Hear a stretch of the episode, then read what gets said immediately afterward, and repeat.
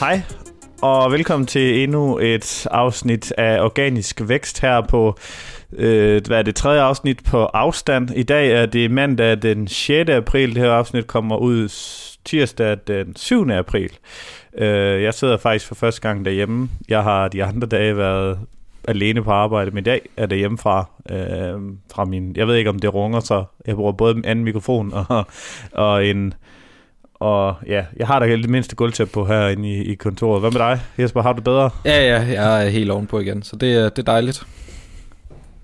Fik du testet? Nej, det gjorde jeg ikke. Du skal jo ja, være der til at hjælpe statistikken. Jamen, det er rigtigt. Det er rigtigt. Jeg, er- jeg er sgu ret overbevist om, at øh, det var det. Men øh, synes også, jeg har hørt noget om, at du kan blive testet på bagkant på et tidspunkt. Så kan de se, om du har anti-covid-stoffer. Det, det, det, det ved jeg ikke noget om, men øh, det er bare lige, det er der, jeg tror, at det, der er et problem i det, som, det, som du gennemgået her, det som der er mange, der øh, ligesom dig måske gennemgår, det er alle dem med milde symptomer, især mænd, der ikke bliver testet. Altså, altså de, de der mørketal, der altid bliver snakket ja. om, de er, øh, jeg tror, de er 10-20 gange så store, som folk regner med.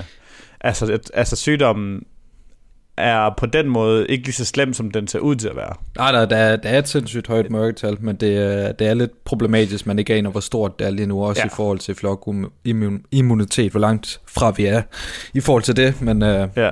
men jeg er ovenpå igen, Men lad så os, det er godt. øh, lad os skippe den del, fordi igen, nu sidder jeg og udtaler mig med som jeg ikke ved noget som helst om. ikke at, at vi kommer langt fra det normalt. Men, øh, øh, i, i, da- I dag har vi et emne, og jeg ved ikke lige helt overskriften, om den kommer til at blive ændret her, men det ved man jo, når man har klikket på den her.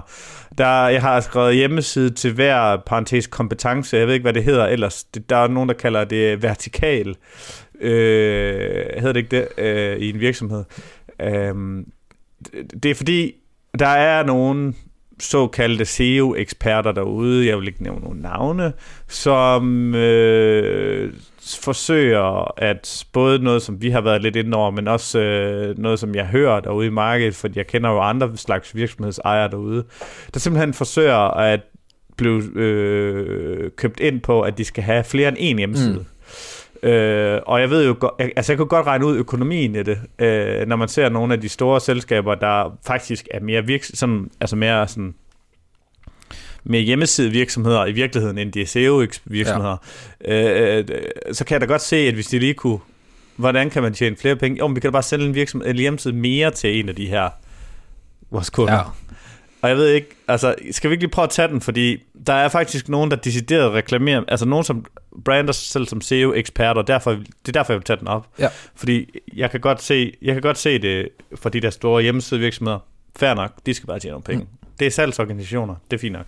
Men der er altså nogen, der decideret brander sig som, hjemme, eller som SEO-eksperter derude, som forsøger at, at, at ligesom overtale folk til, at man skal øh, lave en hjemmeside mere. Så, så, lad os komme med et fiktivt eksempel. Øh, jeg har en, hvad har jeg? Jeg har en blomstervirksomhed. Øh, jeg sælger blomster på min øh, hjemmeside, øh, men jeg vil også øh, sælge at, at øh, komme ud og, og lave arrangementer, altså blomster, sætte sæt blomster op Ja. i, i for eksempel til bryllupper og sådan noget andet. Her er i, i den her, den her øh, SEO-ekspert siger så, at man skal have en ny hjemmeside til det her, fordi at man ikke kan fremstå som ekspert i begge dele.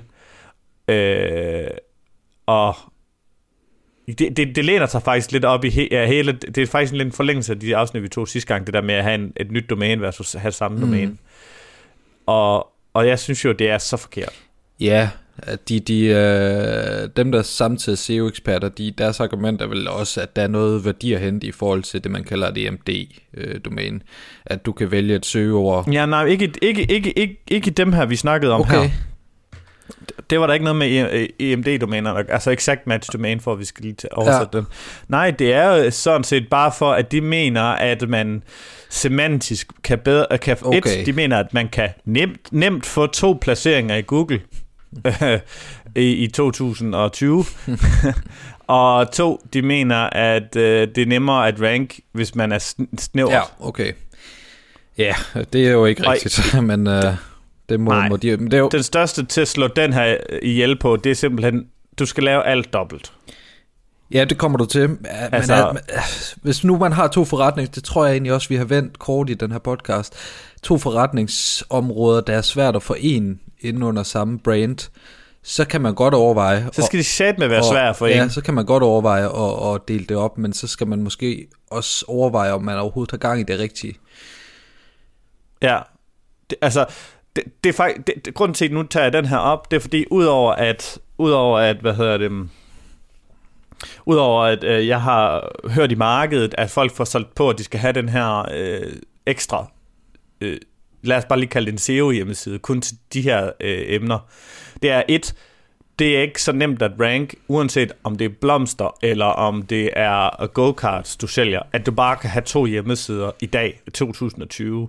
Der er simpelthen en, en større bare. Ja, der er nogen, der har to placeringer i Google. Ja, der er nogen, der har tre placeringer i Google. Men det kræver altså bare en indsats. Og vi ved da også, at der er nogle af de her store affiliate-baroner derude, der sidder med flere placeringer på Google. Men det har jo ikke været billigt. Det har heller ikke været nemt. Det tager, det tager lang tid, og det kræver det, virkelig meget øh, arbejde. Altså, der er jo alene sandboxen, hvis du, det lyder som om det er helt nye øh, domæner, de overtager dem her, når de øh, bliver det er det. solgt dem på. Så går du jo alene nogle måneder, inden du sådan får chancen hos, hos Google. Og ved siden af det, så er der alt det arbejde, Jamen. som vi snakker rigtig meget om i, i den her podcast. Jamen det er, det er jo det der muterende arbejde i SEO. Det er, at det er jo ikke bare lige at lave, oprette en side, og så gøre de her 10 ting, og så kan du gøre det igen. Det er jo, en, det er jo noget lidt mere vedvarende. Altså, jeg kan godt se, hvis vi går tilbage til det her affiliate-koncept, hvis du har en, hvis du har en affiliate-side, der, der, der laver en affiliate-side til, til, til, til de her, hvad var det, de sagde, håndboldhandsker, håndboldsko eller et eller andet, som hedder billige et eller andet håndboldudstyr. Ja, hvis du så skal ind og, og, og, og skal uh, review af en hestesadel, så skal du nok lave en anden hjemmeside til det. Men hvis du har, Øh, hvis du går over i, nu går vi over i det her forretningsmæssige, den her del, hvor der også kommer noget branding ind over. Det vil sige, at vi kommer over ind til afsnit 2 af det, vi lavede i de to afsnit sidste gang. Vi kommer over til det med at opbygge et brand. Så, så, så du skal ikke op, forsøge at opbygge et brand på to forskellige virks sider. Altså det, det er... Øh, det, et, nå, det, øh, nu fik jeg ikke snakket færdigt før. Vi har også en, en rigtig stor lytterskare af mindre og meget små webshops, der lytter med her. Og de begår gang på gang på gang den fejl, at nu har de en niche, fordi de har fået at vide, at de skal lave en niche webshop. At så skal de sælge noget nyt, så laver de en helt ny webshop. Og det synes jeg er, er så ærgerligt og forkert. Øh, det kan selvfølgelig begå sig i, at de har valgt et forkert domæne til at starte med, men jeg ser så rigtig mange gange, hvor de ikke har valgt et forkert. Domænet er, er generisk. Mm. Det vil sige, det kan være, det, eller det hedder det vel ikke? Jo, generelt. Ja, jo, det, det, altså det... Ja, domænet er, er intet, det kan være et navn, eller et, eller et, eller et, et, et, et, et, et noget, der betyder ikke Alt det præcis. Det vil sige, siden, siden kunne jeg sagtens sælge alt. Ja. Og jeg, jeg, synes, hvis, jeg synes også, man, altså det er også en, det er også en helt, kan man sige, fundamental ting. Altså hvis man, hvis man for eksempel har, og man sælger, nu kommer jeg ind i de her heste sadler igen, jeg, ved, jeg kan ikke lige tænke i andre baner, men hvis man sælger hesteudstyr, og så tænker, jeg skal, oh. min leverandør her har også øh, øh, gode hundekurve, det skal jeg også sælge. Det kan man altså godt fra samme domæne. Ja, det, det kommer også, det er lidt svært, fordi det kommer også lidt... Ja, det hvor, kan man godt for en webshop. Hvor, hvor langt man er i processen, hvis man fra start og tre år frem har brandet sig som hesteforhandler, og så kan det godt være, at du har et domæne, som ikke øh, skriger hest i forhold til leksikalsk betydning, men hvis du har bygget det brand op, at du er hesteforhandler, så skal du i hvert fald i gang med en rebranding. Og det, det er jo noget... Nej, det betyder, det vil jeg ikke vurdere. Og fandme, hvis du øh, kun er, er forbundet hvis, med heste. Hvis, hvis, der kommer, hvis, du, hvis, hvis der kommer en ind på din hjemmeside, fordi du har købt Google, lad os sige, at du skal starte forfra på at sælge de her hundekurve her øh, og du har en hest hjemme, så du har haft igennem 3-5 år, og den sælger egentlig okay, den sælger måske for øh, en million eller en halv million om måneden, og du tænker, nu skal jeg have de her hundekur og hundehalsbånd, øh, fordi dem kan jeg få mega billigt. Og så kan du stå med valget mellem, du kan lave et, øh, et, en under, eller hvad hedder det, et nyt, øh, et nyt øh, kan man sige, øh, nyt domæne til det, eller om du kan lave nogle landing pages til det. Og så vil jeg så tage en, en, en, side, en side ud af, af samtlige store webshops uh, learnings her, og så noget jeg selv har været igennem. Det er, at det er simpelthen 90 gange billigere, nemmere og hurtigere at gøre det som en del af ens eget domæne. Jamen så kan det godt være, at din side hedder noget med hest, og brandet som noget med hest, men det første meget trafik, du køber, når du går ind i en ny vertikal, det er via AdWords eller Facebook. Og der er det fuldstændig ligegyldigt, om domænet hedder noget med hest, er noget med hest, men hvis du kommer ind på en hundekurv, der koster noget, og du synes, den er interessant nok til at købe den, så er du ligegyldig med, hvordan logoet ser ud, eller noget andet, for det ser du slet ikke til at starte med. Jeg må forbeholde altså, mig retten til at være uenig der, og det kommer meget an på, hvor langt du er i din branding-strategi. Om du, øh... Prøv at gå ind på cykelpartner.dk. Ja, yeah, men, men det har vi også snakket om, og de, de, de, de lykkes med det, men forestil dig et kæmpe, kæmpe selv, brand, jeg har, jeg har jamen, så er der også en, måske en, en rebranding, de har været ude i. I, I starten har de måske kun kørt cykel, og hver eneste gang de bliver nævnt, brandet sig på at være, være cykelpartneren. Så har de også lavet noget rebranding, hvis de skal have sportsvertikalen øh, sektion med. Forestil dig, hvis McDonald's som 100% af fast food, det skal være nemt og, og det, hurtigt. Det kan du ikke bruge som samme måde. Du kan ikke bruge, du kan ikke, jeg, vil, jeg vil ikke sige, du kan, du kan ikke sammenligne McDonald's. Det der, fordi du kan, det er også du brand. kan ikke sammenligne noget, når det er Ja, men du kan ikke sammenligne noget, når du går ind fysisk et sted, eller når du går ind på web et sted. Fordi der er, der er så, så lille procentsats personer, der egentlig opdager, hvad det er for en side og du, Nej, brand, det, de det er lodret uenig. Så tager vi da bare Just Eat. Altså hvis Just Eat lige pludselig vil lave noget helt andet, så får de også en kæmpe udfordring, fordi folk lige nu forbinder dem med Just Eat, og fordi de er kæmpe brand, fordi de har brugt, jeg ved ikke, 15 okay, ja, okay. år på at bygge, kan, bygge okay, den identitet op. Så skal du også være op. rigtig langt, så skal du, så skal du være så langt i proces. Okay, så, så skal du tage det argument, at, at alle dem, der kommer ind i direct trafik, de forstår det ikke. De kan ikke forstå, hvorfor der lige pludselig bliver forhandlet uh, hundeting og alt muligt andet. Jamen det, altså, det er hvis en, en virksomhed har brand-identitetskrise, så kan det også gå ud over salg. Altså man skal være strømlig, man skal være skarp på det, man, man er og vil. Okay, men, men skal vi så tage det, så, så skal vi tage det på et niveau, der hører til øh, de her Shoporama størrelses webshop. Fordi det har de ikke. Nej, de, de er ikke nået så langt i processen, en... men det kan stadigvæk Nej, godt og, være et problem, og, og, hvis man bevæger sig for langt væk fra det, man oprindeligt var. Øh, ved, ved, ved min... Jamen, det er sådan en helt anden ting. Det er sådan en helt anden ting. Bør man gøre det? Ja. Og der vil jeg så sige, det bør man ikke gøre. Men, men jeg, jeg vil stadigvæk godt mene, at hvis man har for eksempel en 95% heste hjemmeside, så hvis man har nogle gode priser på noget hundeudstyr, fordi at alle, der findes ikke, jeg tror ikke på det. Jeg tror ikke på, at der findes en eneste, som har hest selv, der ikke har en hund. Det tror jeg ikke på. Nej. Og det kan godt være, det er mig, der sætter stereotyp her. Men, men der, og, og, nu kunne det godt være, at det, det lige var et dårligt eksempel her, fordi så, så det rent faktisk, der er faktisk et match mellem de to her. Men, men så kan du sælge det. Men altså, selvfølgelig, hvis du skal ikke begynde at sælge hårshampoo og smykker på din øh, hestehjemmeside, det vil være idiotisk. Det skal passe ind i men jeg mener godt, at, på en anden måde.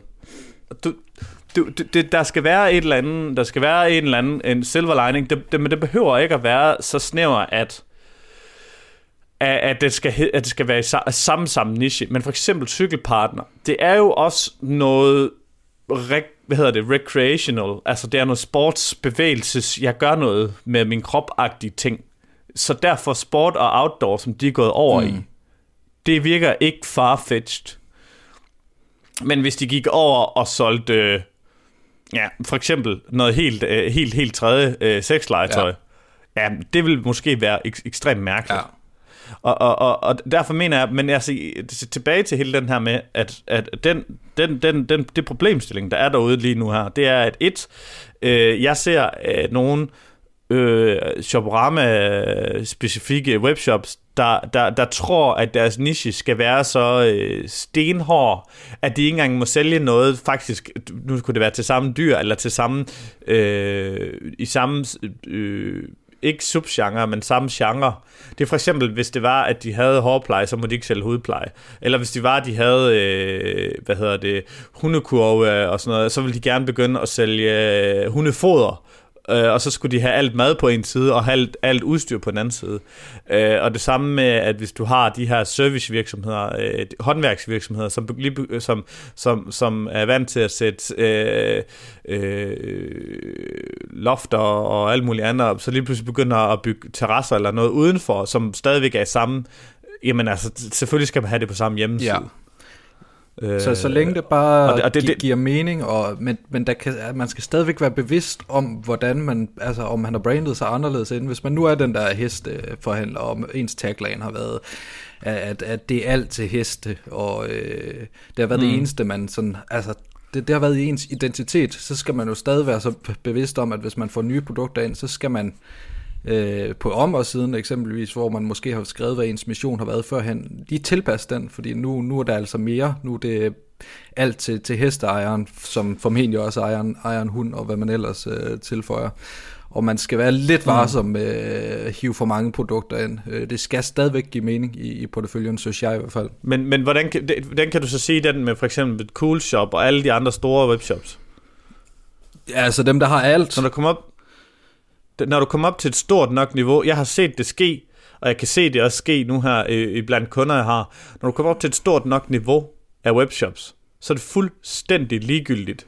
Så kan du brede dit sortiment ud til alt. Ja, men så det, det bliver også lidt cool shops og Amazon's brand, at, at de er et varehus, der har alt øh, hvor de førhen har været meget, meget spil, at... og det er det jo stadigvæk lidt til dels. Ja. Men så må man jo ligesom foretage en eller anden form for rebranding og sige, nu, nu er vi et kæmpe varehus, hvor du, hvor du kan købe alt til fornuftige priser, og øh, vi har styr på levering og alt ja. det der. Men, men, men jeg, altså jeg er lidt der, at så længe at du er, hvad hedder det ikke, detail retailer, detail webshop, du sælger andres brand ja. døde varer, så kan du sælge alt. Fordi du, laver, du, du, du er ikke selv ude og opbygge, øh, i mine øjne, et brand, øh, som er et sted, du går hen og køber noget, fordi at, altså det er i hvert fald det, som jeg synes, altså det, det der er lidt, der er lidt både og. Fordi, Vi har, der er en case øh, det, du har, det, du, fysisk det, det, verden, godt det, nok. Det, det, du siger, hvor det gik galt, ja, men det, hvor de fik her, brand identitet. Jeg ved ikke, om du kan huske uh, kæden Stereo Studio, som i starten var øh, CD og DVD'er og alt, alt sådan noget der. Og så fik de lidt en krise, ja. fordi at det købte folk ikke mere, og så begyndte de at forhandle tøj, og altså, det var noget af det mest forvirrende at træde ind i, i sådan en forretning. Den endte jo også med at gå nedenom og hjem, så jeg tror, det er lidt farligt at eksperimentere for meget med sin brand-identitet. Ja. Men, men jeg er ikke, øh, igen, der kommer an på, hvordan du kører den. Ja. Fordi har du en, en stærk, stærk, stærk, stærk brandidentitet, så tror jeg på, at du kan, du kan tjene rigtig mange penge på det. Og der er to eksempler. Det er Unisport og Sinful. De, de, er, de er præcis det, de skal ja. være. De er fodboldens univers og øh, sexlegetøjs univers. Og det er bare det, de ja. er.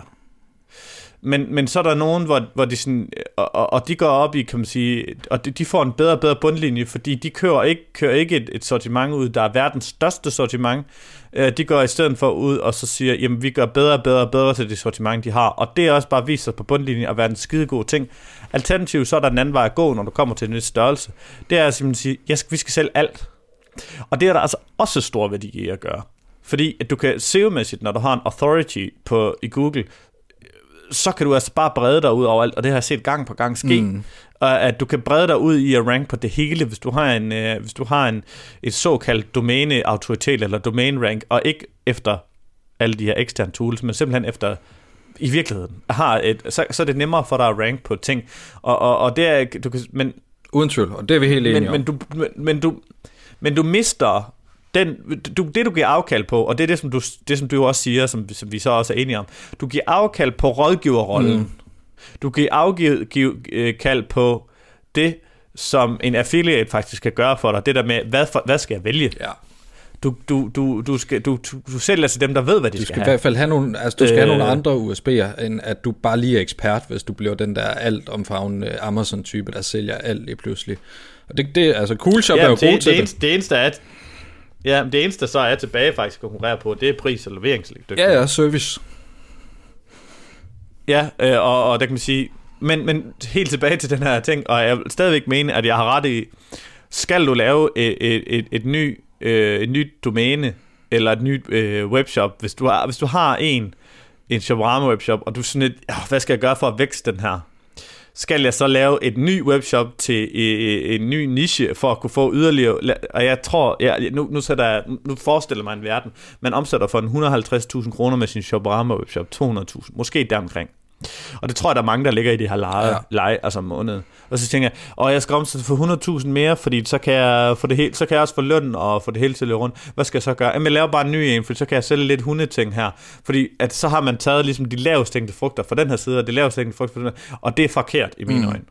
Fordi at, at, at du skal simpelthen tage den her, og så skal du trykke, trykke, trykke på den. Og der kan man så sige, ja, du skal da måske lade være med at udvise sortiment, men, men, men har du noget, der ligger lige til højre benet og sælge også?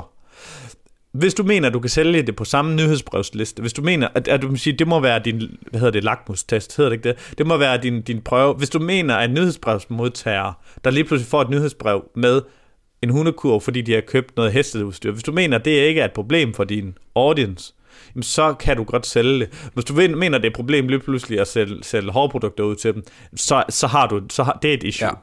Men derfor tror jeg godt, at hvis du har solgt øh, det ene og det andet hesteudstyr, at hey, skal du lige have den her hundekur med os?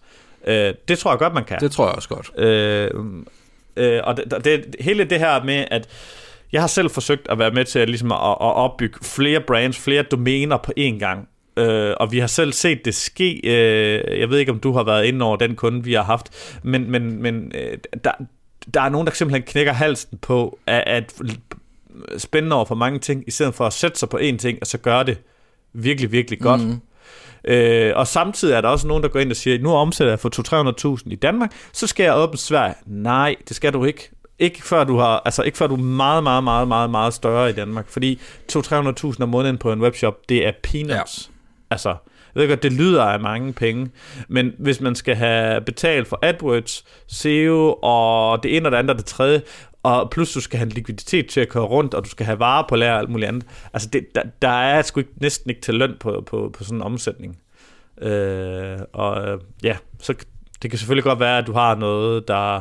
Det har vi haft en kunde, hvor marken er tættere på 90% end 10%, mm og så er det selvfølgelig et andet game. Ja, der er sindssygt meget, der øh, kan spille ind der. Men jeg tror egentlig også, at vi er mere enige, end det egentlig lød til. Og når du tager udgangspunkt i Shoporama Shops, så er de sjældent så langt i deres... Øh, rejse, at de har fået formet et, et brand, der er, der er mejslet i, mm. i, i sten, og ikke stadigvæk kan, kan, kan genformes og, og altså finpusses. Så det vil langt hen ad vejen kunne, kunne slippe afsted med det. Men jeg synes stadigvæk, man skal være bevidst ja. om, hvis man gør det her, så øh, hvis man har været skarp på branding-delen fra starten, så skal det i hvert fald tilpasses, så, så alt giver mening. Ja, men problemstillingen, jeg tager op her, den kommer ud fra, at øh, eksempelvis en håndværksvirksomhed, som tilbyder en række af ydelser, at de skal separere de her ydelser ud på to eller tre forskellige hjemmesider, fordi det de får påduttet ja. af den her såkaldte SEO-ekspert, fordi man ikke kan have eksempelvis udendørs og indendørs, øh, hvad hedder det, ydelses, øh, ja, eller konstruktioner på samme hjemmeside, og det er forkert. Ja. Selvfølgelig, hvis du har en hjemmeside, der, der kan man sige, der øh, er for din håndværksvirksomhed, eller for den, det, den række af ydelser, du tilbyder. Hvis du tilbyder nogle ydelser, som ikke nødvendigvis passer sammen normalt, det kan godt være, at du både uddannet VVS'er og øh, tømmer, jeg ved det ikke, så have det på samme hjemmeside. Jeg ved godt, det lyder måske stretch at have en VVS og en tømmer på samme hjemmeside, men det er sgu da, det, det giver ikke nogen mening at skilte ad på to, fordi din forretning er heller ikke skilt ad på to øh, navne. Og hvis den er det, så skal du, altså, så, du skal ikke drive to virksomheder, to forskellige håndværksvirksomheder på en gang. Jeg tror, det er svært nok i virkeligheden at drive en. Ja.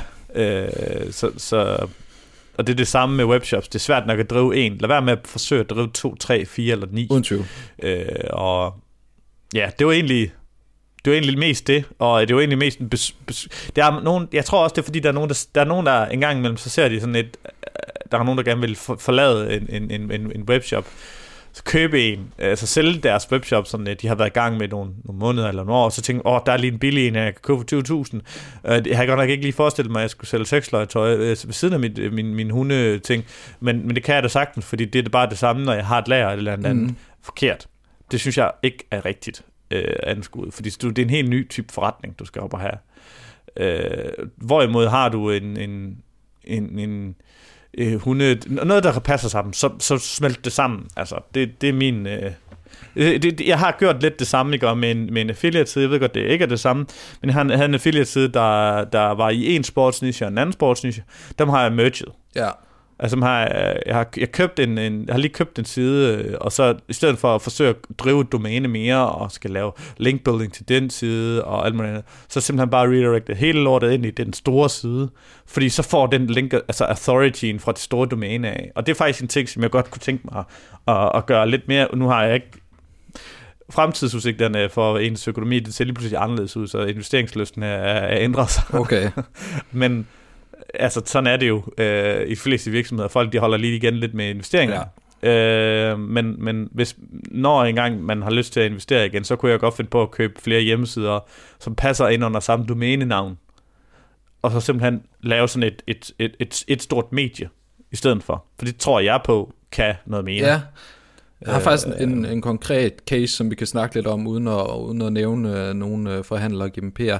Jeg ved, at der var, øh, jeg tror de er beliggende i Aalborg, en, en aalborgensisk øh, tøj-webshop, som solgte herretøj, som løbende købte øh, konkurrenter hvor de så havde de to muligheder. Ja. Altså, de kunne samle det hele under den øh, filial, som de startede med at være, eller de kunne beholde de shops, som de nu engang købte. De, de valgte at beholde dem. Og det er der også nogle fordele ved, fordi at jeg ved, at mange af de webshops faktisk var okay, så de havde gode placeringer, og så havde de måske lige pludselig tre øh, pladser på, på side 1 på, ja. på nogle søgninger.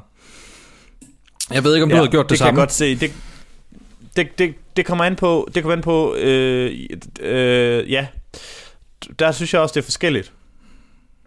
Øh, køber du en konkurrent, øh, så, så er der en god værdi i at holde den der ude, fordi det er faktisk, det er faktisk rådgivet en anden webshop også, som, som har købt en, en, en decideret konkurrent, som, som har konkurreret på rigtig mange af de samme placeringer, som, hvor de har ligget der, hvor de begge to er på Google. Og der vil jeg sige, der er det faktisk næsten det, der skulle sig knæene, og, og, og lægge dem over i samme webshop. Ja. For eksempel. Ja.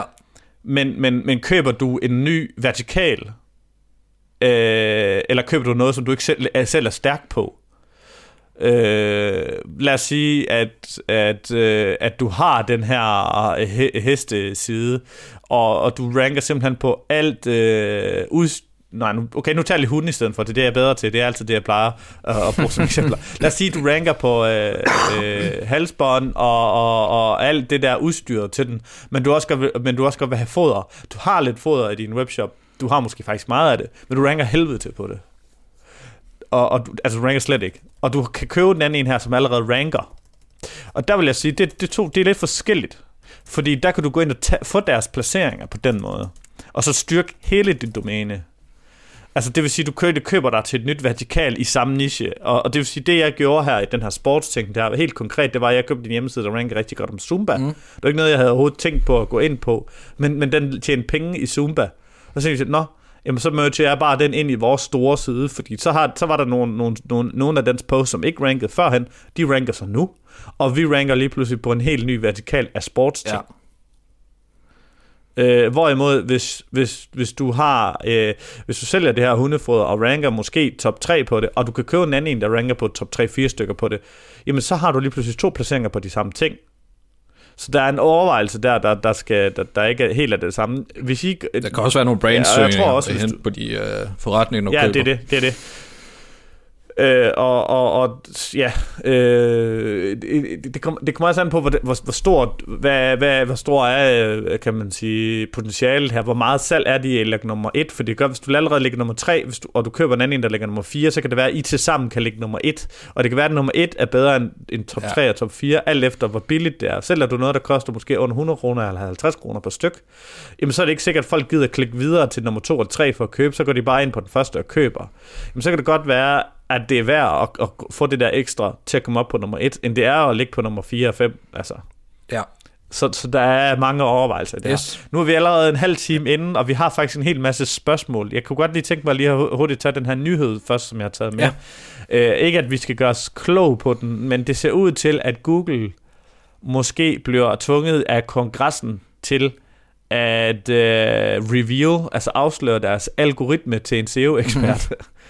Øh, fordi der er en eller anden konkret sag omkring nogle ting, der ranker på et eller andet, som de skal gå ind og øh, som de skal simpelthen gå ind og, og, og, og redegøre for, hvorfor det ranker på de ting. Øh, jeg har undersøgt lidt ud over Search Engine Journal, og det ser ud til, at sagen måske faktisk er fra 2006, så de skal afsløre deres algoritme i 2006, hvilket det er, ah, ikke er okay. så sensationelt. Øh, fordi at det, det, der er ved det, det er, at øh, ja, det, det er 2006, det er lidt, øh, det er lidt irriterende. Men hvis det var, øh, jeg, jeg er egentlig ikke interesseret i, at, at algoritmen bliver afsløret, men jeg er alligevel lidt, ja. jeg, jeg ved det ikke. Øhm, men, men det der var ved det, det er, at det her kongressen, de, eller senatet, skulle jo så have en, en, en ekstern SEO-ekspert ind for at vurdere, om det er rigtigt, det Google siger. Så derfor, hvis de skulle ind og afsløre deres øh, algoritme, så ville de skulle nødt til at have en ringer ind, som så skulle have det at vide. Det vil sige, at vi lige pludselig ville have en SEO-ekspert udefra, som skulle have algoritmen at vide. Jeg tror ikke, jeg tror ikke, der er en one person i Google, som rent faktisk ved, hvordan algoritmen fungerer. Jeg tænker også, at den er så kompleks, at vil det overhovedet sige hjælpe os, øh, ikke minimand at få afsløret algoritmen, skal der ikke ligesom en til at fortolke den først? Det tænker jeg også. Men jeg tænker, en anden ting er lidt, at at, at lad os bare, jamen altså, jeg ved det ikke. Jeg, jeg tænker bare, hvis, jeg tror, jeg, jeg tror, de skal til at, at, at, at analysere på selv, hvordan den fungerer internt med alle de mekanismer, de har taget. Ja. Og lige pludselig, hvis de så selv har fået det, så sker det, som der skete sidste gang med det der general guidelines, så bliver det leaked. Ja. Jeg tror simpelthen ikke på, hvis der var, hvis der var et internt dokument i Google, som, som, som afslørede, hvordan algoritmen virkede, at det ikke havde været leaked nu. Nej, det, det, det kan sagtens være. Hvad, der er 50.000 ansatte i Google.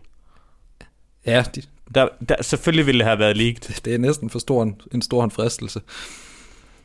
Jamen, den der general guidelines, der, ikke? og den startede jo med at være en intern dokument, den blev jo leaked, og så bagefter så offentliggjorde det Okay.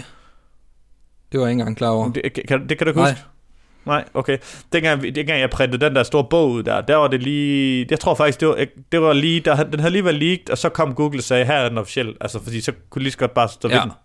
Men det vil jo så være sådan noget, man, man har brug for, hvis algoritmen øh, skulle, skulle blive leaked. Altså nogen, der fortæller, hvad, hvad, det, hvad det betyder som, som ja. uh, general guidelines. Der var en anden uh, nyhed, men det var egentlig mest uh, for sådan som dig. Jeg kunne se, at Google havde været ude og lave en guide til, hvordan man skulle bruge, var det JavaScript, uh, efter uh, best practice en officiel ja. guide til det også. Øh, men altså, jeg klikkede igen på guiden, fordi at... Jeg er ikke så glad for Googles officielle guide. Nej, vi, vi har erfaring med, at det ikke hjælper at følge dem til, til punkt og prikke. Brug dem vejledende, og så heller ikke, øh, ikke meget mere. Men skal vi ikke bare komme videre til nogle af lytterspørgsmålene? Jo, vi har tre spørgsmål. Øh nu har vi ladt dem hænge lidt, øh, lidt lang tid. Den, det første er for Pet, Peter ja. Vestergaard, som er et spørgsmål om rich snippets. Uh, han skriver, billedet viser FAQ rich snippets i SERP. Uh, dataen kommer fra en FAQ H4-overskrift, som indeholder tre H2 spørgsmålsoverskrifter, øh, hvilke, ja, så kommer han med eksempler på øh, de overskrifter der, og så har han følgende spørgsmål. Hvordan kan jeg opnå samme øh, FAQ Rich Snippets resultat, hvis jeg driver en ganske almindelig WordPress-blog? Er der et almindeligt krav om, at FAQ Rich Snippets kun må indeholde tre spørgsmål, hvis det skal vises som Rich Snippets? Øh, er det muligt at tilføje flere spørgsmål til sin FAQ, som man undlader at medtage i sin Rich Snippets? Eksisterer der et WordPress-plugin, som kan lade tilføje kode og lave schema markup? Er det muligt at tilføje to typer rich snippets til en side, skråstrej et indlæg, for eksempel en kombination af stjerner og FAQ, og vil Google altid øh, vise de rich snippets, man ønsker? Det var ret mange øh, spørgsmål i et spørgsmål. Ja, øh, øh bare lige for hurtigt kode det ned. Det er, øh, øh for folk, der ikke de ved, hvad det er, FAQ rich snippets, det er nogle gange under en søgning på Google, der er der sådan nogle spørgsmål, som man kan folde ud det er sådan nogle, der er sådan en lille trekant ved siden af dem. Det bedste eksempel, jeg kan give dig, det er, hvis du går ind og søger på SEO, øh, så er der en hel masse af mine konkurrenter, som har, øh, hvad hedder det, de her øh, FAQ-rich snippets. Ja. Og der kan jeg svare på en hel masse ting, ud over det med WordPress. Jeg kan svare på, må det kun indeholde tre? Nej, fordi der er flere af dem her, der har flere end tre. Det bliver kun vist tre, og så kan du trykke på en knap, der hedder Show More eller Show Less, og så kommer der simpelthen flere frem. Øh, og så står der her, øh, vil Google altid vise de snippets, som man ønsker? Det, det ved jeg ikke med sikkerhed, men jeg er 100% sikker på, at nej. Selvfølgelig vil Google ikke vise de ting, Google man ønsker. Selv, eller? Ja, Øh, jeg har også hørt, at der er nogen, der har tagget noget op i Rich Snippets, og så har Google taget et, øh, hvad hedder det, et H2 som en, en i stedet for, fordi det gav mere mening, og, fordi det også var en hvad er uh, spørgsmål. Okay. Så, så Google uh, works in mysterious ways, som man siger. Ja. Det med WordPress, det ved jeg ikke noget om. Øh, nej, jeg ved, at de bruger et plugin. Øh, nu skal jeg bare lige finde ud af, hvad det hedder. Den, vi bruger et andet, og vi øh, har overvejet at skifte over til det der. Fordi det, den anden mulighed er, er den, øh, som man ser hos på vores sider, det hvor øh, det bliver lavet som et link, hvor du hopper direkte til det afsnit, hvis der er et match mellem... Øh, mellem søgningen øh, og så et af vores underafsnit. Øh, jeg tror nok, den vi bruger hedder Easy Table of Contents, og den anden hedder vist Smart. Er det, kan den der også? Nej, jeg mener nemlig ikke den, vi, vi bruger katte. Øh, den, den kan det andet der, hvor øh, de kommer som, som ja, links det der, øh, under... Øh, ja. øh, Det har jeg faktisk droppet på en hel masse af mine sider. ja, Uh, table of Contents irriterende. Øh, kan du huske, at Table of Contents, det, du ved, den, et, bare til dem, der sidder og lytter med, mens Jesper lige sidder og taster ind, så er det, uh, Table of Contents, det er et indholdsfortegnelse, der kommer i toppen af en side.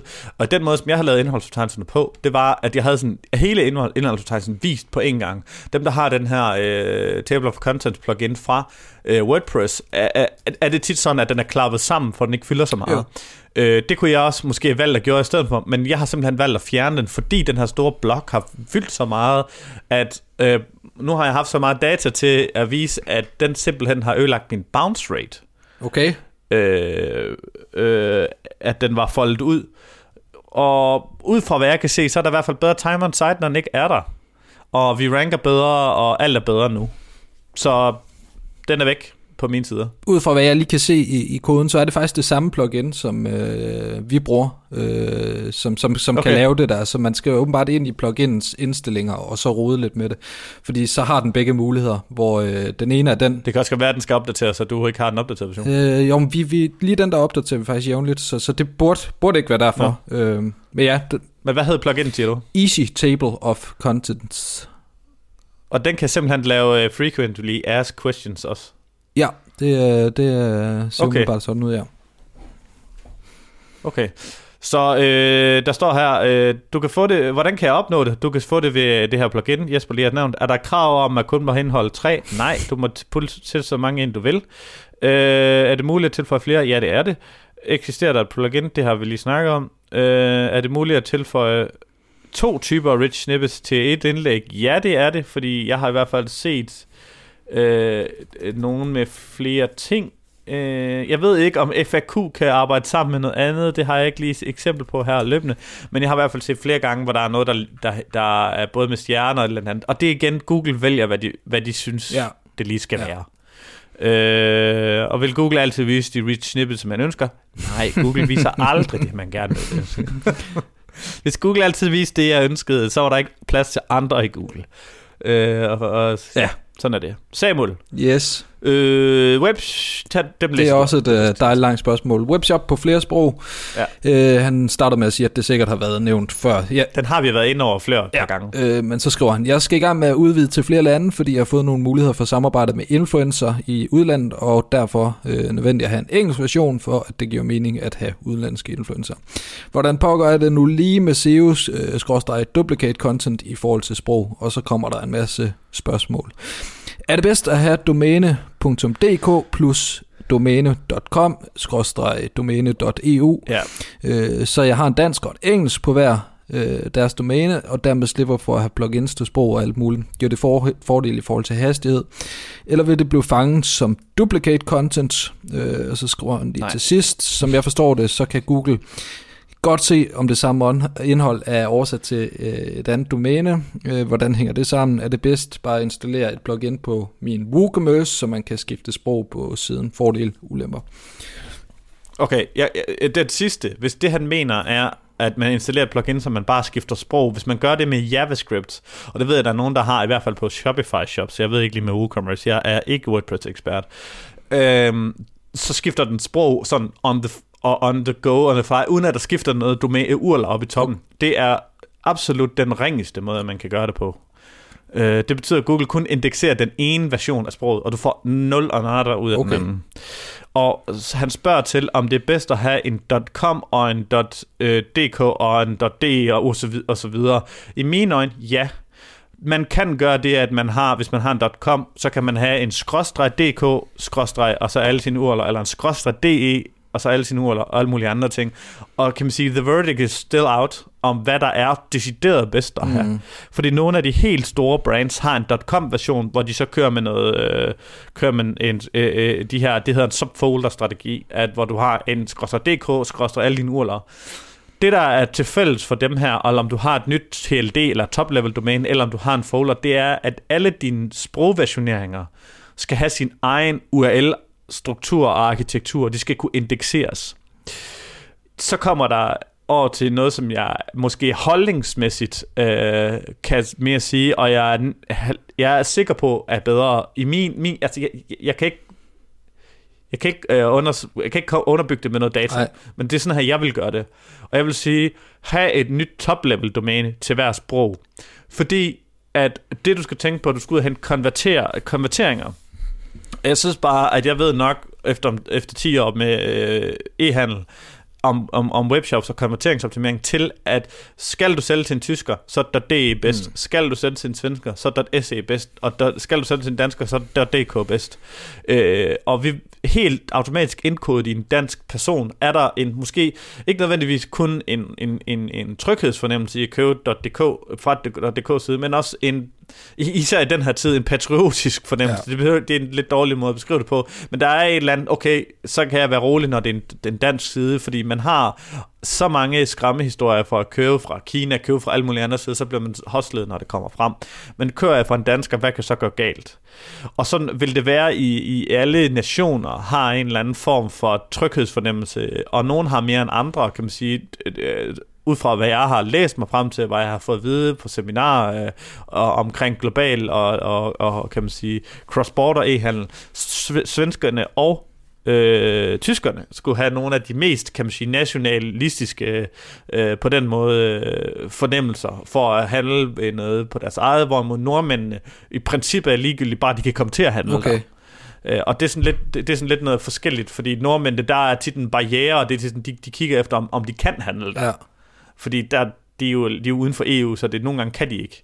Øh, men bare de kan handle der, så kan du sælge til Norge. Altså, okay. sådan, sådan er det generelt. Ja. Øh, men jeg ved ikke, om det har ændret sig over tid. Men ja, og så i mine øjne vil jeg sige, den klare anbefaling fra mig, det er, have hver sit TLD-domæne til hver sin sprogversionering. Og, og der er nogen, der siger, jamen er det ikke bedre at have det samme store domæne, du opbygger en authority til, jo, men der bliver noget mudring omkring at, at rank på noget på tysk, og rank på mm. noget på dansk, og rank på noget på engelsk. Øh, og sådan noget brandmæssigt, øh, og også noget, øh, kan man sige, segmentering af sin linkprofil og sådan nogle andre ting. Så der er simpelthen lidt klarere at have det på hver sit TLD-domæne. Og du kan også godt have et overlap af værdi imellem domænerne, hvis du er så dygtig, du kan få implementeret det, der hedder reflang tag i, i dit, øh, i dit øh, header tags, og det er ekstremt svært at implementere. Der er meget, meget, meget få forretninger, der har lykkes med at implementere det rigtigt, fordi der er meget få IT-systemer, som rent, rent faktisk kan klare det.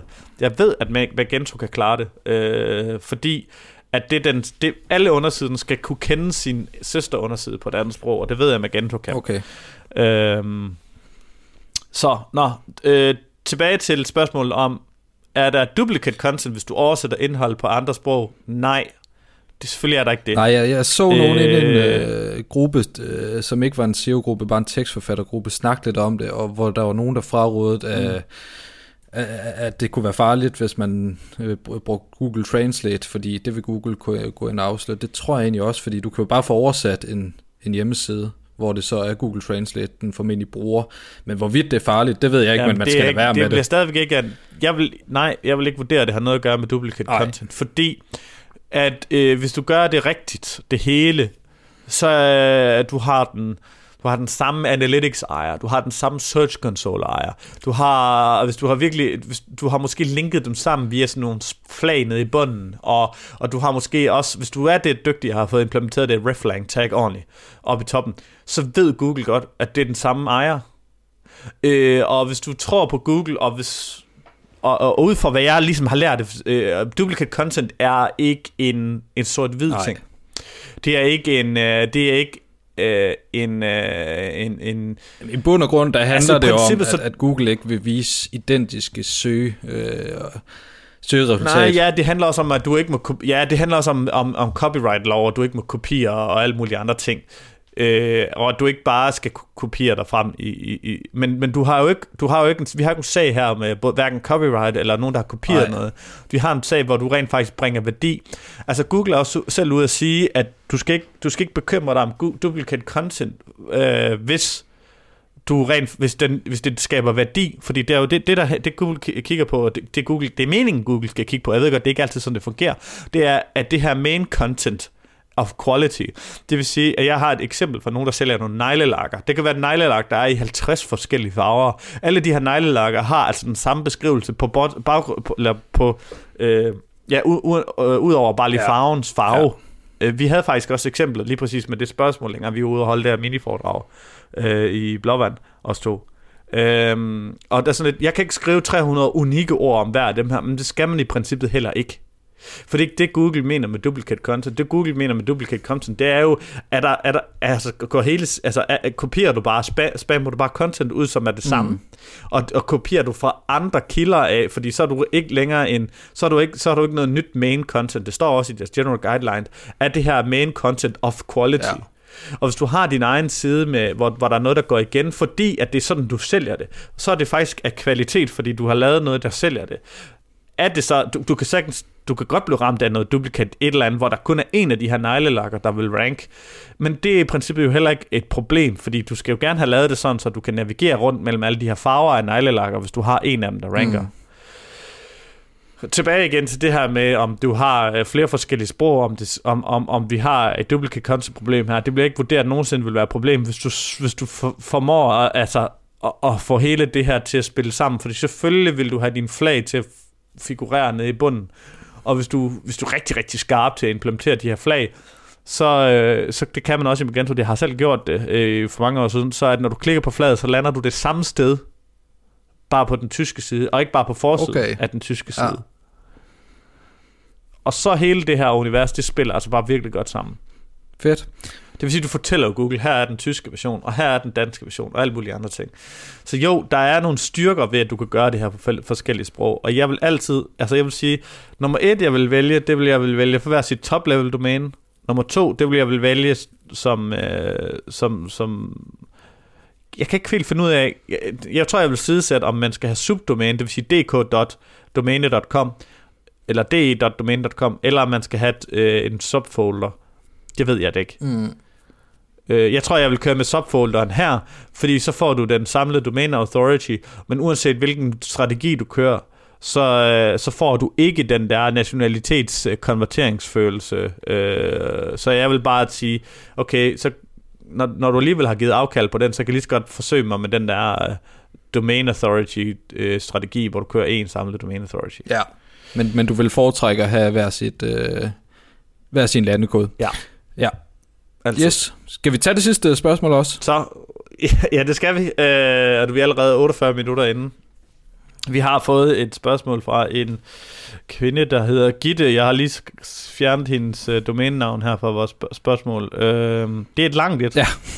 Vi skal lige, uh, jeg, jeg ved ikke, der er noget ud fra det, hvor at hun spørger os, om, om der er noget, vi kan gøre for hende.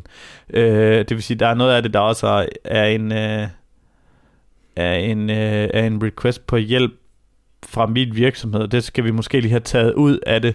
Jeg ved ikke, du har læst den, ikke?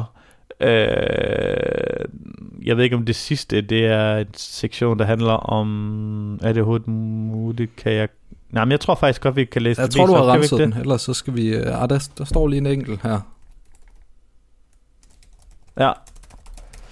Øh, vi har en... Øh, vi har en... Øh, en, øh, en, en kvinde, der hedder Gitte, som har en, en blog. Gittes øh, blog øh, har vi valgt at, øh, at øh, ligesom anonymisere i det her, fordi vi har ikke lige fået lov til at, at, at, at nævne den. Så, så, så hver gang vi siger Gittes blog, øh, ja, så er det bare noget, vi har erstattet med det domæne, som egentlig er rigtigt. Så tror jeg, at den er renset. Skal jeg bare prøve at læse mig igennem ja, øh, de syv sider? Ja. Yes, øh, jamen, hun skriver, Hej Simon, tak for en god og lærerig podcast. Jeg er nu ved at have lyttet mig igennem øh, alle afsnit, og jeg er overbevist om, at hvis jeg skal have hjælp til SEO, så skal det være, øh, ja.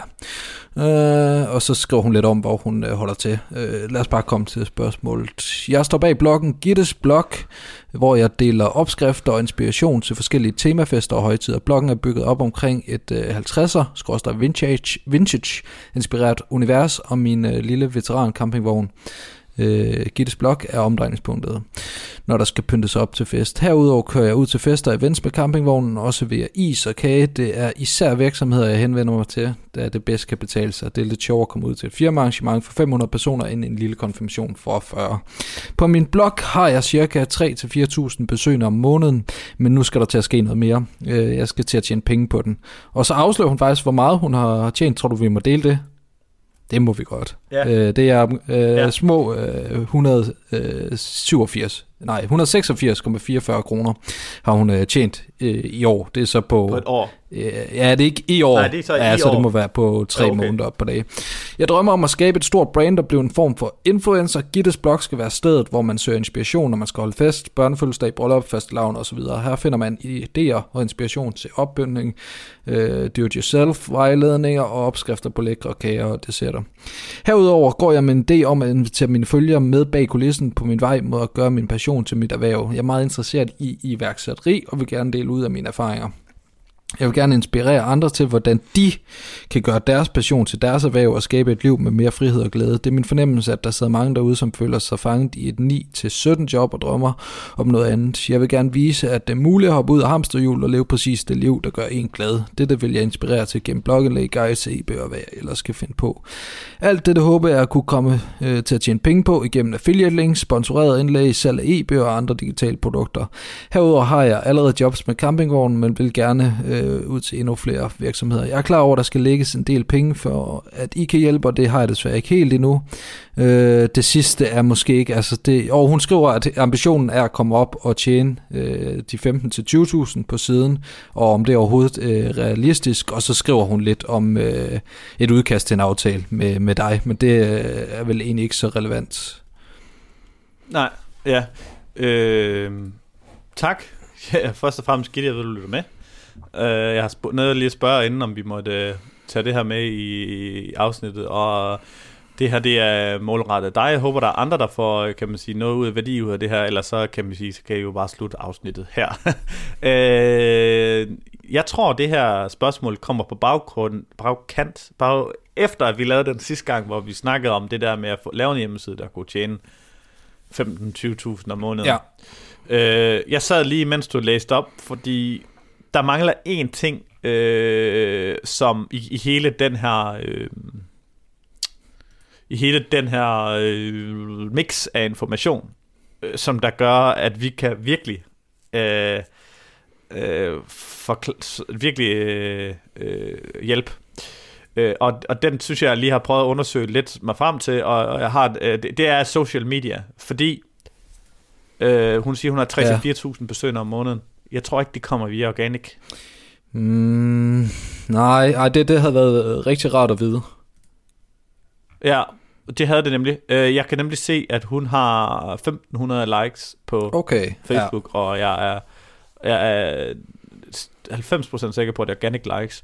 Hun får kommentarer, likes, loves og shares på samtlige hendes indlæg. Hendes indlæg er, hendes post på, på hendes blog er rigtig social media friendly. Øh, det er billeder, en generelt skud, altså, hun, hun har gjort sig umage og gør mange af de ting, flot ting, ting som man skal gøre. Ja. Ja. Hun øh, har lavet, du Gitte, har lavet en hjemmeside, som er social media hjemmeside, i mine øjne. Øh, jeg, vi skal prøve at hjælpe øh, for det, vi ved noget om. Øh, fordi jeg synes, hun bevæger sig i et område, som faktisk ikke er nogen af os to, der er eksperter i, Jesper. Øh, fordi hun, hun, hun med, med Instagram og, og, og, og Pinterest og, og, og Facebook-tingen er, er hendes øh, ven her. Uh, jeg prøver lige at se uh, på Pinterest, om, om det skulle ikke undre mig, at hun også er ret stor her. Måske endda større. Er i hvert fald kæmpe potentiale, uh, og man kan sige, den øh, måde, som vi plejer at have erfaring med at lave profit på, det er via, via SEO, og så enten salg eller affiliate. Og der vil også være et mm. potentiale her, men hvis hun vil nå de 15-20.000 hurtigst muligt, og måske også, så det bliver den, det mest veje, hvor hun kan bygge yderligere på, så ser jeg der en mulighed for at bygge et personligt brand op, som hun allerede er ved. Altså hun er ved at ja. blive en influencer. Ja, jeg synes faktisk, at, at vi er ikke langt fra at, at have opskriften til noget influencer-ting her, og, og hun, har, hun gør også uh, uh, mange gode ting her. Jeg kan se i det sidste indlæg, der har hun en, tror jeg, en datter med, uh, og, og, og hun begynder at komme på de opskrifter, der, altså alle de der uh, checkboxes, der skal til for ligesom, fordi influencer-tingen, for at det virkelig virker, det er, at du går og du kammer, kammer lidt over i noget altså, du kan, altså på det personlige niveau, der går du helt over ja. og all in. Ja. Det vil sige, folk øh, er, altså, i den her type influencer, ikke? og der findes mange typer influencer. Der er også en influencer, som øh, er en, en ekspert i, hvordan du øh, samler biler, og som ikke nødvendigvis behøver at være så meget på en kamera, eller overhovedet behøver at have noget personligt med. Men, men, men, men, men, men det handler om at være ekspert inden for et område. Det kan også være ekspert i nogle andre ting. Men det her, det er en, en personlighedsting. Øh, og, og, og ud fra det, vi ved om det, så er det det her med at ligesom at simpelthen give, give det hele af sig selv og, og lidt til. Det, det, er, det er det måden at gøre det på. Hele den her med, at, at hun tager nogle ekstremt flotte billeder, og, og, og alt bliver gjort rigtigt. Hun har også, øh, nu slår jeg lige op, 60 referring links. Hun har fået nogle gode links også. Og ja, jeg tror, det ser ud til, at det rent faktisk er organiske links her.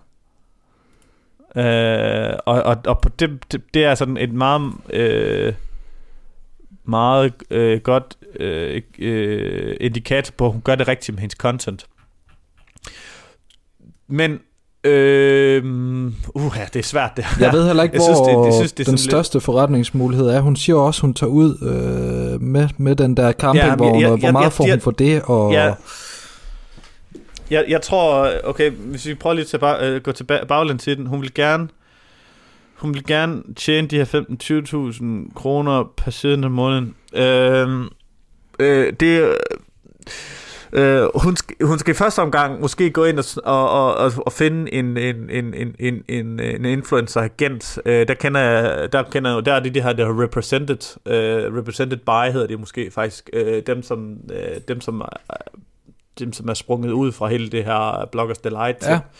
Øhm, og, og, og så skal hun, nu ved jeg ikke lige, nu har jeg ikke lige tjekket alle de sociale medier igennem, øh, men hun kører den ret stram profil, det samme på, altså hun kører den samme på, på, på Instagram, Pinterest og, nej nu ikke Instagram har jeg ikke lige tjekket, to sekunder, øh, Pinterest og Facebook, øh, Instagram har jeg ikke lige været inde på, fordi det har jeg ikke lige adgang til, øh, det ved jeg ikke lige, hvordan man ser uden at have et login. Øh, Øh, alt det her, det synes jeg, altså det, det kører simpelthen rigtig, rigtig godt. Øh, og jeg, jeg ved ikke, hvad hun skal gøre for at gøre det bedre på de her øh, kanaler. Men det vi kan, det kan vi sige, jamen altså okay, jeg synes, synes ikke, at det er... Um, altså, der er nogle SEO-mæssige ting og nogle content marketing-mæssige ting, hun mangler. Øh, jeg, jeg, sejl, jeg, jeg, jeg padler lige, Jesper, fordi jeg sidder lige og googler på samme tid. Ja. Øh, jeg, kan, jeg kan godt øh, overtage, overtage lidt. Så. Men altså, der er jo også, det er rigtigt nok, at, at der kan være rigtig meget hent øh, som influencer, men vi vil jo også godt kunne gå ind og, og hjælpe hende med at tjene øh, passiv penge på sit content. For ja. det, jeg tror, hun har gjort lige nu, det er skrevet alle indlæg fuldstændig ud fra lyst og behov, og det er også fint nok, ja. og det af, af motivationsfaktoren passion, så bliver det ofte også noget værdifuldt uh, content. Men der ja. kan hun gå ind og lave en analyse uh, af markedet, kigge først og fremmest på, hvor er der affiliate-programmer, som er interessante for mig, og så gå ind, øh, måske ikke en decideret søgeårsanalyse, så ved jeg, jeg får, får på munden, hvis jeg siger det i den her podcast, men prøv at, ja. at undersøge, hvor er trafikken hen, hvor er der en, en, en plads til mig. Og så, hun er vist allerede ja, igennem alle vores... Øh, alle vores øh, podcast-episoder, så hun ved godt, hvordan hun skal lave content, der kan, kan rangere, og så simpelthen gå efter nogle, nogle ord ja, der. Spørgsmål, spørgsmål om, og, øh, jeg tror, hun måske har lyttet igennem og, og taget på, hvordan hun laver kvalitetsindhold, for hendes indhold er af god kvalitet. Ja. Øh, og jeg tænker måske, der mangler, det der mangler her, det er rent faktisk at lave en, en, en, en, en, øh, en content-analyse, hvad jeg skal skrive om. Og jeg synes, hun skal prøve at at prøve en gang imellem at, at, at dreje noget af det over på, fordi jeg tror godt, hendes læser kunne tænke sig at, øh, at vide, hvad det er for noget grej, hun bruger. Øh, uden at det rent faktisk hverken er... Øh, altså det, det er jo sådan, det er sådan, når vi snakker, grund til øh, give at du ikke har tjent mere på affiliate, det er fordi alt det, som du, du kommer, der kommer ind på din hjemmeside, det er øh, inspirationstrafik. Øh, trafik.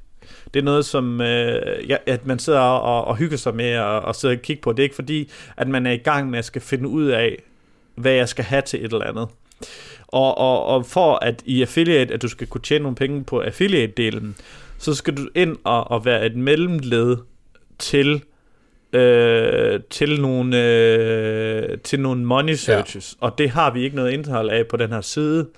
Øh, det vil sige, nu, nu prøver jeg lige at, at finde nogle, øh, en idé her. Det kan være, øh, at du i samtlige af dine opskrifter til kager, øh, der linker du over til en, en underside, øh, der hedder fordi du har brugt cupcake-form på dem alle sammen. Det kunne godt være, eller på alle de her, øh, bedste cupcake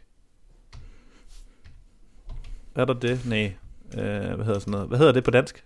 Jeg ved ikke, om vi har dansk. Øh, vi bruger også cupcake jo, som, som, som udtryk. Nå. Så jeg ved ikke, om der er et sted dansk, øh, dansk ord for det.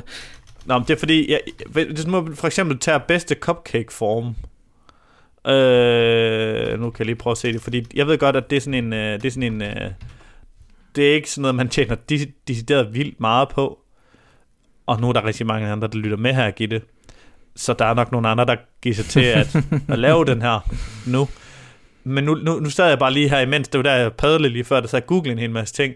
Det var, at jeg prøvede på at finde øh, en søgning, som er en produktspecifik søgning, øh, hvor folk de skal ud og købe noget grej, ja. men hvor du rent faktisk kan gå ind og være en ekspert her. Og du kan gå ind og tilbyde noget, som der ikke andre kan. Du kan ind og du har dine egne billeder af tingene. Du har øh, du, du, alle de her ting. Du kan lave alle det her intern linkbuilding til de her sider. Du kan lave en, en bedste cupcake-form, eller bedste cupcake, øh, jeg ved ikke, hvad sådan noget hedder. Øh, øh, Ja, det er, det er jo... Det er fordi, min den er sat til engelsk. Jeg kan ikke få den til at autocomplete det her ordentligt. Ja. Øh, I Google, når du, når du sidder og laver det her, så kan du få, øh, hvad hedder det, Google til at øh, autocomplete din sætning. Og, og, og mange vil måske, øh, især danske, øh, hvad hedder det, ikke være enige med mig i, at, at det er en god måde at lave øh, søgemaskine-analyse øh, på, søgeanalyse på. Men det er sådan en fin analyse for dig at finde ud af, at hvis Google kan autocomplete det her, øh, jamen så er der altså nogen, der, der søger på det. Og der er for eksempel også nogen her, der skriver bedste cupcake frosting. Øh, og så er der nogen, der skriver nogle... Jeg ved ikke, om det er noget, man laver, eller noget, man køber. Jeg tror også, det er noget, man laver. Jo. Men du, øh, du, skal gå ind, du skal simpelthen ind og lave noget content, som, som øh, i hvert fald for affiliate-delen, som går ind og, og, og rådgiver og guider omkring de specifikke produkter. Ja. Og, og det kan også godt være, øh, hvis du har, du har testet, du har lært, hvad er den bedste dejmaskinen, eller rørting, eller de bedste øh, sugerør til et eller andet. Jeg kan ikke se, noget af det tjener man ikke særlig mange penge på, men det, øh, noget af det er, er ligesom en måde for at komme i gang med det her på. Ja. Men det er ikke... Det, ja, det er sådan noget her, hvor vi snakker, der kan du måske komme op og tjene 1, 2, 3, 4.000 kroner om måneden. Lad os bare sige, det, det, det, det leje, der jeg tror, du kan komme op i, i, i, en, i en overkommelig arbejdsindsats på det her. Og, og hvis, men for de sidste 10-15.000 om måneden, der, der, der, der synes jeg, altså der handler det om at blive ved med det, du allerede er i gang mm. med. Og så måske gå lidt mere all in på det, det, det, det personlige, og øh, jeg kan ikke se, hvad gammel bloggen er, øh, desværre, men jeg kan se, at du bliver ved med at skrive her, og jeg, ud fra, hvis jeg kører en site search, så er der et, øh, så er der et par hundrede indlæg, Øh, og, og, og jeg kan se, der er noget fra 18 her, noget indhold, noget fra 17 også. Ja. Øh, men første fra 17, så er der en fra 18, og så er der øh, 18, der kommer de med lidt længere mellemrum, øh, og så ser det ud til, at øh, ja, der er alligevel lidt fra 18 her. Øh, jeg ved ikke, om hun først går all in på det på 19. Øh, du kan jo lige prøve at gå baglæns og så se, hvor gammelt dit indhold er, som det rent faktisk ranker. Fordi det kan godt være, at hvis du går ind i Analytics og ser, hvad er det, der ændrer min trafik fra, fra, fra organisk, så kan det godt være, at det er noget af det gamle indhold. Øh, og det som vil det typisk være, når man opbygger det hele organisk, ligesom du gør, at vi selv ved det samme ved, i, i nogle tests. Men jeg vil måske også gå ind og så tage noget af det trafik, eller noget af det content, du har, der er allermest populært. Fordi du mangler et sidste led i din, i din, i din uh, influencer-ting, og det er uh, YouTube. Og det er det er frygtindgydende at være på kamera. Ja, men hun lyder faktisk til at have altså en idé om det, at hun vil vise sin, sin rejse. Og det er jo oplagt, at, at det skal ja. på, på YouTube. Øh, og der er altså bare et, et, et snydtrik med YouTube. Det er, at når du har en blog med trafik på, jeg er selv i gang med det nu her. Øh, jeg har to, øh, ja, det passer Jeg har 10 YouTube-kanaler. øh, og øh, en af dem er min egen, Simon Elkær, øh, og den er på nippet til at opgive. Øh, fordi at jeg opererer i en niche, som er måske den mest competitive niche i, på YouTube, og vi har ikke noget, øh, noget øh, krudt til den her kanal, som alle andre har. Hvis du for eksempel har alt fra de små Miles Beckler, og han er ikke en lille, men øh, til Neil Patel og til alle de her andre, de, de har, nogle af dem har allerede et audience, en ting, andre har store blogs, ligesom altså større. Nogen har flere, altså Neil Patel har vist nok 7 millioner besøgende om måneden på hans. Øh, men nogen har ret meget trafik, nogen har flere hundredtusind, nogen har bare 10.000, nogen har 5.000, kan man sige, nyhedsbrevsmodtagere. Så hver gang de får, laver et nyt, øh, kan man sige, nyt øh, YouTube-indlæg, så kan de push det ud, og så kan de sådan stå, komme foran i køen på alt. Og det, det gør det lidt svært at, at konkurrere med. Øh, alternativ, eller modsat har jeg en, en blog, som er en, øh, en, øh, en, en, en, en, et, et mere content-univers, lidt ligesom, ligesom dit her. Noget, hvor vi skriver noget om et specifikt øh, content-område. Den her blog har, den runder faktisk snart 1000% om dagen. Øh, der, gør vi, der, der laver vi en video til hver af det mest populære indhold, og det det eksploderer simpelthen bare, for YouTube ser, wow, der kommer en, en video her, den er bare populær, den her video, og vi sidder bare på den anden side, ja, det, det kan godt være, den er populær, men vi, der kommer jo også, vi, vi har jo tusind besøg om dagen, som vi, vi sætter i gang på det her, øh, den her YouTube-kanal. Det vil sige, der hvor min egen, den dør ud sådan efter et par dage, og har ikke nogen views, der blev vi bare ved med at pumpe views ind i den her YouTube-kanal på den anden, og det gør, at Google tænker, okay, den her, den skal bare, den skal bare have noget mere.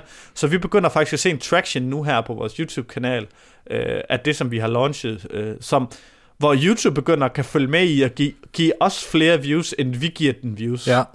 Det vil sige, der hvor vi startede med at, den her snydekode, fordi vi har views, øh, og, og så YouTube følger med og giver os lige så meget, som vi giver tilbage igen. Og, og du har en blog her, som har 3-4.000 besøgende om måneden. Det lyder ikke, det er ikke nok til, at du kan leve af det.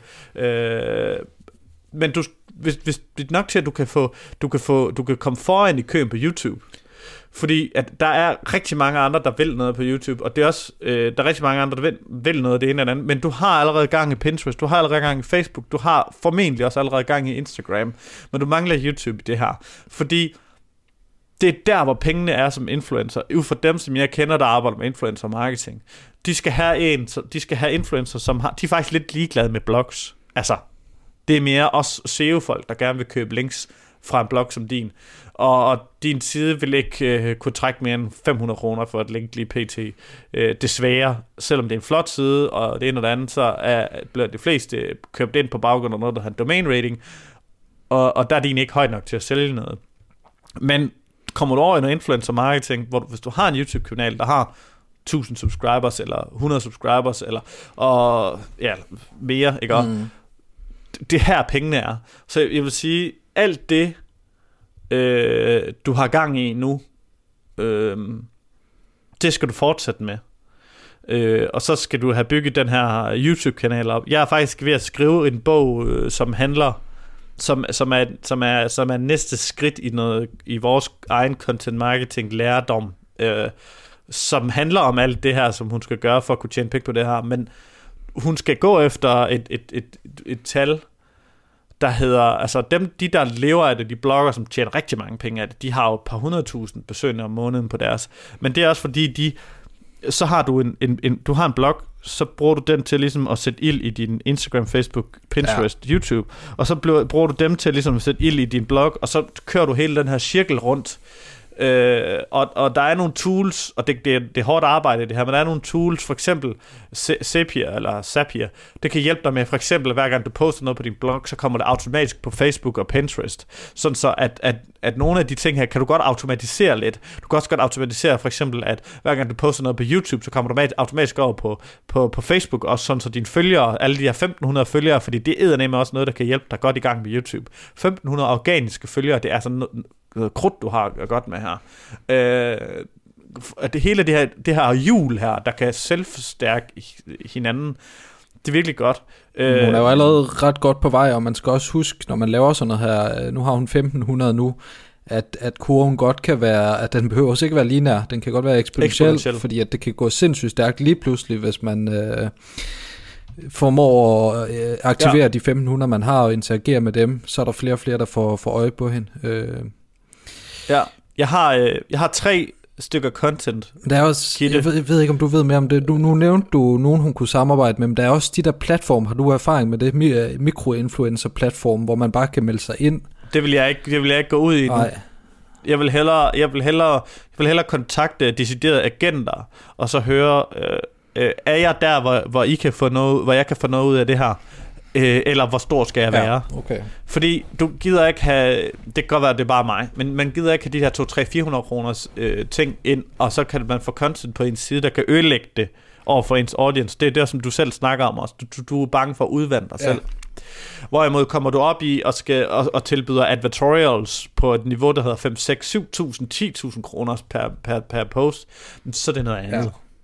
Øh, og, og, og der skal du op i at have en agent, og der vil jeg sige, gå over til represented by, øh, og, eller så skal du over til nogle af de her influencer-agenter, dem kender jeg ikke, men man kan jo tage fat i nogle af dem, som hende der, øh, jordmoren, øh, hvad hedder han, øh, øh, ham der fra Ramachans øh, øh eks... Øh, øh, kone, øh, jeg kan ikke huske, hvad hun hedder, Kara oh, øh, ja, B, eller ja, et eller andet, el, el, og alle de her, ja, og, og, og Valdemars Ro, og alle de her, finde ud af, hvem det er rent faktisk, jeg tror faktisk, at Valdemars Ro er så stor, hun gør meget af det selv. Ja.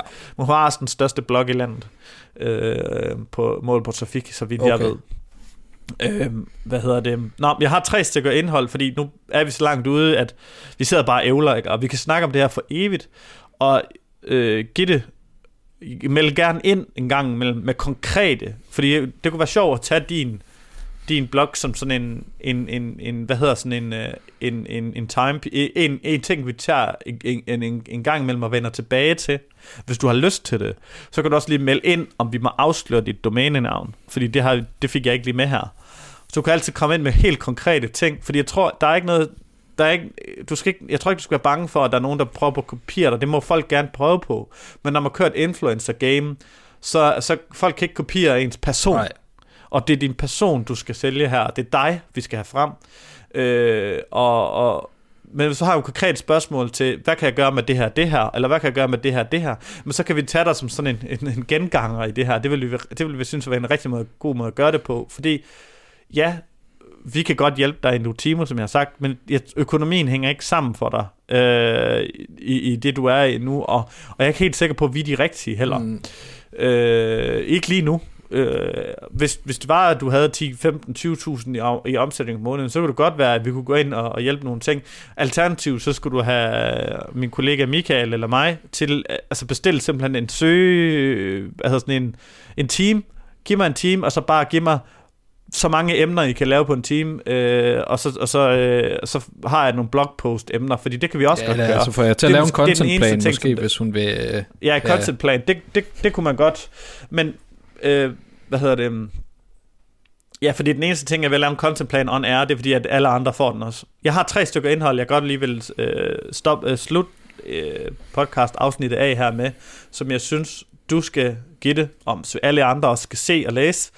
Det er, den første hedder, er på YouTube, øh, og den hedder, skal de have det specif- helt præcist navn? Jeg tror, den hedder The Story of Ja, den hedder The Story, det er en do- dokumentar. Den hedder The Story of Content, colon, Rise of the New Marketing. Øh, der er en halvanden times version af den, kan jeg se, og en 43 minutters version. Jeg har faktisk aldrig set halvanden times version af den. Men der er en 43 minutters version af den, der kommer fra The Content Marketing Institute. The Content Marketing Institute er Joe Polizzi, øh, som starter det her, som mere eller mindre er ham, som har, som har gjort content marketing til et ord, vi bruger i dag.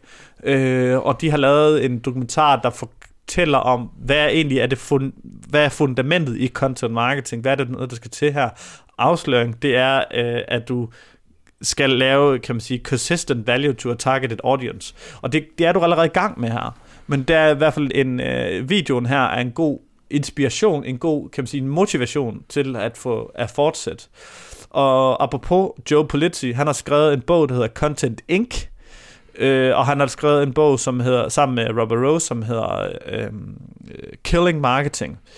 Øh, Killing Marketing er måske lidt mere over i en i, i, i hvad hedder det, i, uh, i business, uh, store big business-agtigt. Men jeg synes, Content Inc. Con- uh, Killing Marketing, og måske også Epic Content Marketing, den har jeg ikke selv læst, men, men dem synes jeg, du skal læse og æde dem. Tag dem på lydbog, hvis det er. Det virker til, at du er god til at have, og kan konsumere lydindhold. Uh, ind med dem. Uh, om ikke andet, så i hvert fald for en, uh, en, en, en inspiration og en motivation. Og så synes jeg måske ikke, at du skal så meget lytte til Gary Vaynerchuk. altså, jeg ved godt, at, at, at han også kan være en god inspiration lige præcis det, du har gang i her. Men, men han kan godt være en, en stressfaktor. Øh, og, og sådan en øh, sådan hurtig type på, på meget af det, hvor Joe Polizzi måske lidt mere...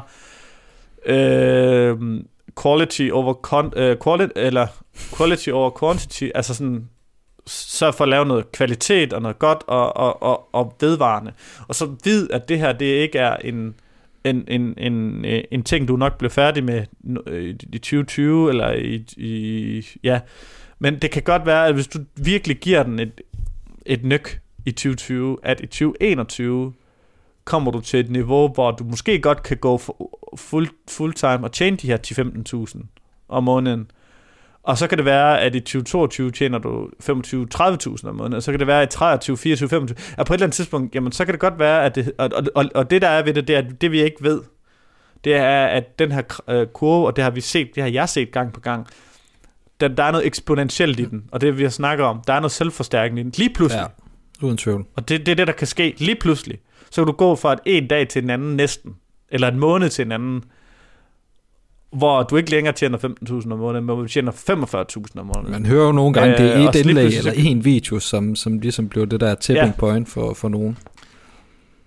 Så, så hæng i øh, og tag alle kanalerne i brug, fordi du er lidt mere over i en content marketing ting, som jeg også synes er ekstremt spændende, øh, og, end, end du er bare en SEO-mæssig ting. Og som sagt, så den, den, den ene ting, som vi kan gøre, det er igen det her, at lave, vi kan lave en contentplan. Øh, og det er lige før, at, at jeg vil tilbyde den gratis, men vi, vi arbejder jo altså gratis, fordi så er der mange andre, der vil have det også. Øh, men men, men det, det skal ikke være... Ja, så jeg, jeg kunne synes, det kunne være fedt at følge den her rejse igennem øh, podcasten. Det kunne være sjovt med sådan en... Hvad, jeg hedder, hvad hedder sådan noget? Der er sådan en, der hedder sådan en... Det er ikke en case, du en, bare en, tænker en, på? En, en, Ja, nej, der er, det er sådan et, et film, øh, det, det er også ligegyldigt, nu ser jeg bare rambler, men der er sådan, i film, der har man sådan en, en person, som man ser tiden i, øh, sådan en... Øh, jeg kan vist fandme ikke lige huske, hvad det hedder. De, de kalder Wolverine det i hele Marvel-universet. Jeg kan ikke huske, altså så fordi han er den samme, der går igen hele okay. vejen, men jeg kan ikke, eller hele X-Men-universet. Fuck det. Øh, men sådan en, øh, man vender tilbage til, ligesom for at se, hvordan det går. Øh, ja, ja. det kan det. Øh, Gitte, jeg håber, du fik noget ud af det. Øh, det er jo ikke sikkert. Vi sad bare og ramblede. Men øh, Ej, der skal nok alle de lidt. kanaler, der er i markedet, Ja, Facebook, Instagram, YouTube, Pinterest. Øh, og så kan jeg se, du har et nyhedsbrev også. Jeg ved ikke, hvor meget du har gjort ud af det. Få det op at køre. Få en, øh, en boks op på siden, når jeg kommer ind. Det ved jeg ikke, om det allerede er. Jeg har jo adblocker to sekunder. Øh, men få sådan en, en giv, mig en, giv mig en årsag til at, at, at, at komme på din nyhedsbrevsliste. Øh, jeg har havde en, en, en, en side for noget tid siden, som tiltræk lidt det samme publikum, som du selv gør, og der, der, der gav vi øh, syv opskrifter ud øh, i en pdf, Og den havde en sign-up-rate på, på 4-5%, og det er rigtig godt. Øh, hvis du kan give et eller andet her, det kan være, at du kan, du kan samle øh, tre af dine bedste opskrifter, eller fem af dine bedste opskrifter, og sige, få mine fem bedste opskrifter i en udskriftsvenlig pdf, øh, sign up her. Øhm, og så faktisk en helt anden monetize, nu fandt jeg lige selv på den, det var, at øh, hvis du så sign, får folk til at sign up her, det kan du så gøre, det kan du lave et e-mail marketing flow, brug det mailprogram, der hedder MailerLite, og så kan du sige, så kan du hver en gang om ugen sende dem en af alle de opskrifter, du allerede har lavet, med et link i bunden, køb øh, en udskriftsvenlig pdf med alle mine opskrifter øh, for 49 kroner eller 99 kroner, og hvor du simpelthen tager og laver sådan ensides pdf'er med let læselige bullets, man kan printe ud. Og det er ikke, du har allerede alt content, der skal til. Øh, og så kan du sådan set sælge det her, og det, det synes jeg ikke er et stretch at gøre, det er det, der er rigtig mange, der mm. gør. Mhm. Øh, og og, og det, der findes programmer som, som Send Owl, øh, og jeg ved ikke, der er nogle andre ekvivalenter, Gumroad derude, øh, hvor du rent faktisk via MailerLite kan sende den op. Så hver gang, hver uge, så kommer der en, en opskrift for alle dem, du allerede har lavet, og et link i bunden. Køb alle mine opskrifter i et udskriftsvenligt pdf, hvor du starter med at, ligesom at få dem ind på din, på din, på din øh, nyhedsbrev ved at sige, få de fem bedste opskrifter på en udskriftsvenlig pdf, og så signer de op, og så kommer de igennem hele det her flow. Det, det tror jeg faktisk godt, du kan tjene en, en 400-500 kroner på om måneden, uden at udvande dig selv. Rent faktisk, så går du faktisk ind og opbygger et brand ved det her. Øh, det var sgu da godt lille tip til sidst. på falderæbet. Nå, en time og 20 minutter. Ja, det må næsten. Ah, det er ikke helt ny rekord, men det er tæt på dig. Ja. Jeg tror faktisk, det er en ny rekord på et afsnit. Ja, ja begge sagt var. Hvis du stadigvæk er med derude, så tak for uh, gennemlytningen. Uh, vi uh, vender tilbage igen i uh, næste uge. Forhåbentlig med noget mere fedt emne. Jeg synes faktisk, det var fedt at snakke om det her. Jeg kan godt lide at snakke om content marketing. Jeg har altid gerne vil have, at organisk vækst skulle handle om content marketing og SEO. Ja. Vi får bare ikke tit ikke chancen for at snakke om content marketing. Så nu blev det endelig til noget. Så med øhm, det er godt at få noget for, for lytterne, som vi kan tage udgangspunkt i også. Ja, send en mail på, eller hvis du ikke vil stille spørgsmål i uh, communityet, øhm, og noter altid gerne, hvad vi gerne må sige i podcasten, eller, eller ikke må sige. Det var alt for den her gang. Øh, vi øh, ses i næste uge. Tak. Hej.